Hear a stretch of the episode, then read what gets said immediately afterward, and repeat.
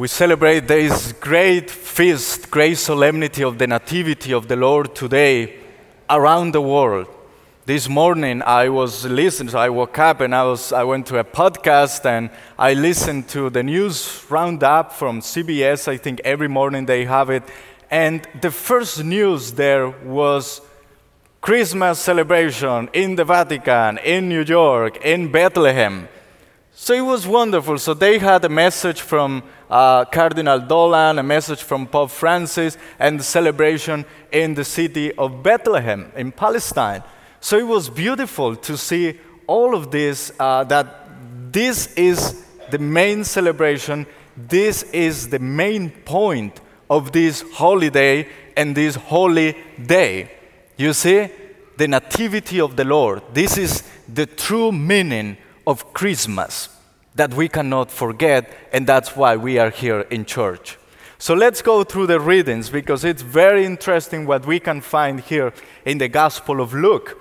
So this is the Gospel of Luke in chapter 2. And the first point that I want to make is the, the, the, the, issue that there was no room for Mary and Joseph in the inn. You know, archaeology has helped us understand how the houses or some of the houses were built at the time of Jesus. And one of the explanations is that some of the houses had two floors. So there were two floors, and in the second room, in the second floor, there was a big room, or maybe two rooms, one for adults, one for children, where people, they were the bedrooms, so people stayed there for the night. And the first floor, it was the rest of the house. So there were, uh, uh, it was the rest of the house. And at night, people let the animals come inside, maybe if it was too cold or something. So that's why we have the manger. That's why we have some animals around Jesus. So if Mary comes and she's pregnant, well, maybe the family thought in the second floor, I mean, everybody is there, everybody is coming for this census, for this enrollment. So it's very difficult to have a pregnant woman who is going to give birth tonight. So they had to stay in the first floor. That's just an explanation that archaeology help us understand why Joseph and Mary were around all these animals, why Jesus was born in this manger. But the issue today we need to understand this gospel to, to bring this gospel to our world today. There was no room for them in the inn.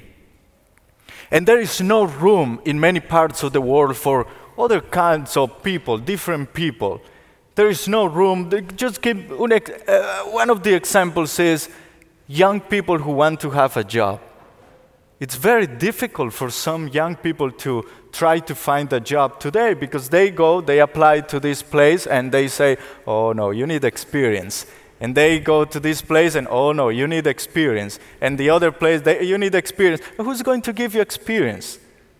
Who's going to allow you to have a job so you can start this process, this work experience?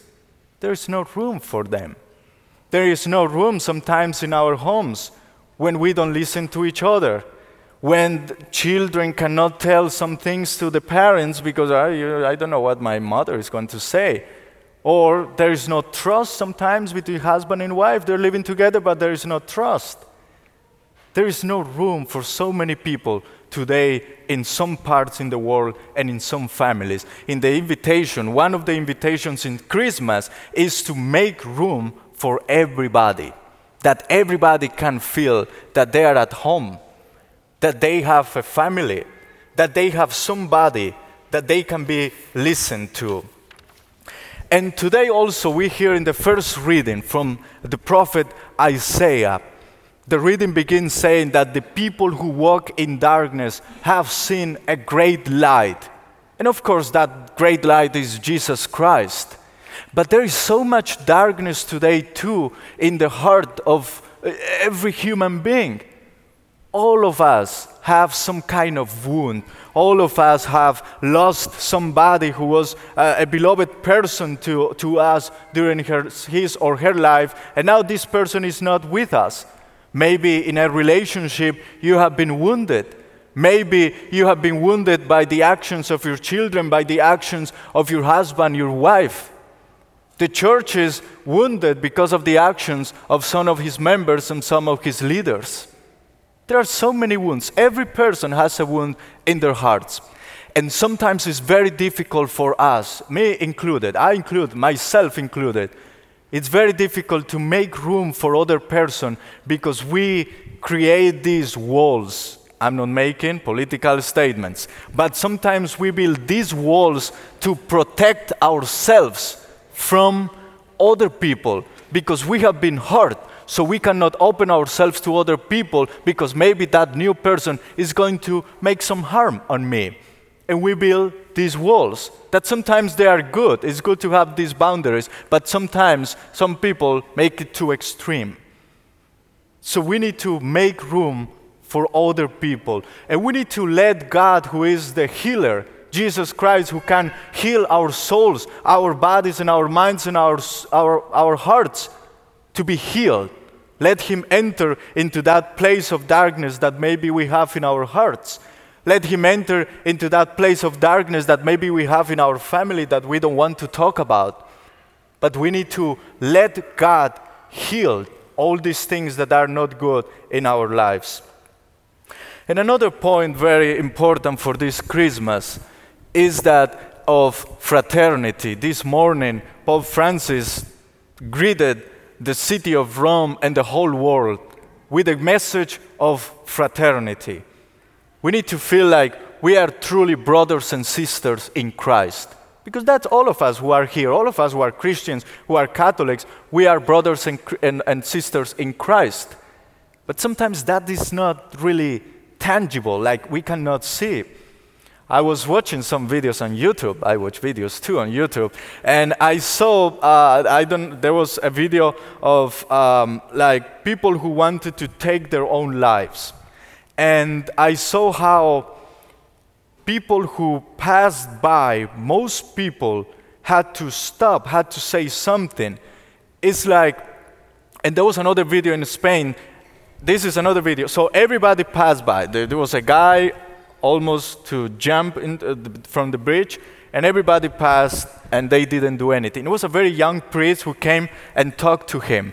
But I have seen other moments where if somebody is going to take their lives of something that uh, threatens the life of another person is going to happen, I think most of us cannot remain indifferent.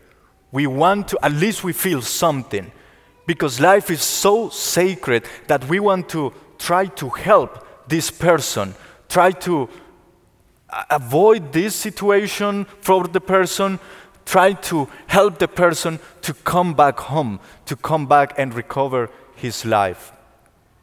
We cannot remain indifferent when we see our brothers and sisters, even at home, these people who are suffering, who are experiencing this pain in their hearts, and we know it, and we don't say anything, and we don't do anything. The time of Christmas is a time of celebration, it's a time of joy, it's a time where we are reminded that God came to become a human being, God, God came to us so we can go to Him. You see, He became a human being to help us understand that we can live our lives to the full as human beings and that we can, in some sense, get that divinity from Him. But we need to grow in that relationship with Him every day. Sometimes we are angry during the day, we don't know what's going on. We just feel angry, we just feel that there is something missing with it ourselves. Why is that? Maybe one of those things is that we don't have that balance in our lives, that the human being is made of body and soul, that sometimes we give everything to the body, we give food, we exercise, we have some vacation time. But what about our soul? So, what we are doing here today is wonderful. We are giving something to our soul. But in our daily life, we need to grow in that relationship with God. We need to grow in prayer. And prayer is not just about the rosary. Sometimes we think, oh, the prayer, Catholic, rosary. That's a very beautiful tradition. And if you like it, if you want, if it is that your devotion, please continue to do it. But maybe for some other people, that's not the way of prayer. There are so many ways of prayer in the church. We need to grow in that relationship by reading the Bible, reading the sacred scriptures. If you like art, look at these pieces of art we have St. Joseph, Mary, and there are all these glasses, windows uh, that we can look at and pray, and that get us closer to God. If what you like is music, we have beautiful music today. There are many beautiful songs that we can listen to in our daily lives. But we need to find what is my way that I can connect with God every day and grow in my relationship with Him. If we grow on that, if we have that balance in our lives, body and soul, then we can keep Christ in our lives every day. And the main point for Catholics is the Eucharist. We Catholics believe that the Eucharist it is truly the body and the blood of Christ. When you come to receive today the body and the blood of Christ, be mindful that when you receive Christ in your life, we are supposed to live like Him because He is living within us. So we need to go out to the world and give a good witness of Christian life. So, this celebration of Christmas is a good reminder that we are children of God and that He came to us, so we go to Him. So, we are celebrating today that He came. Now we need to go to Him too by living our daily lives as faithful, as good human beings, and as faithful Christians and Catholics.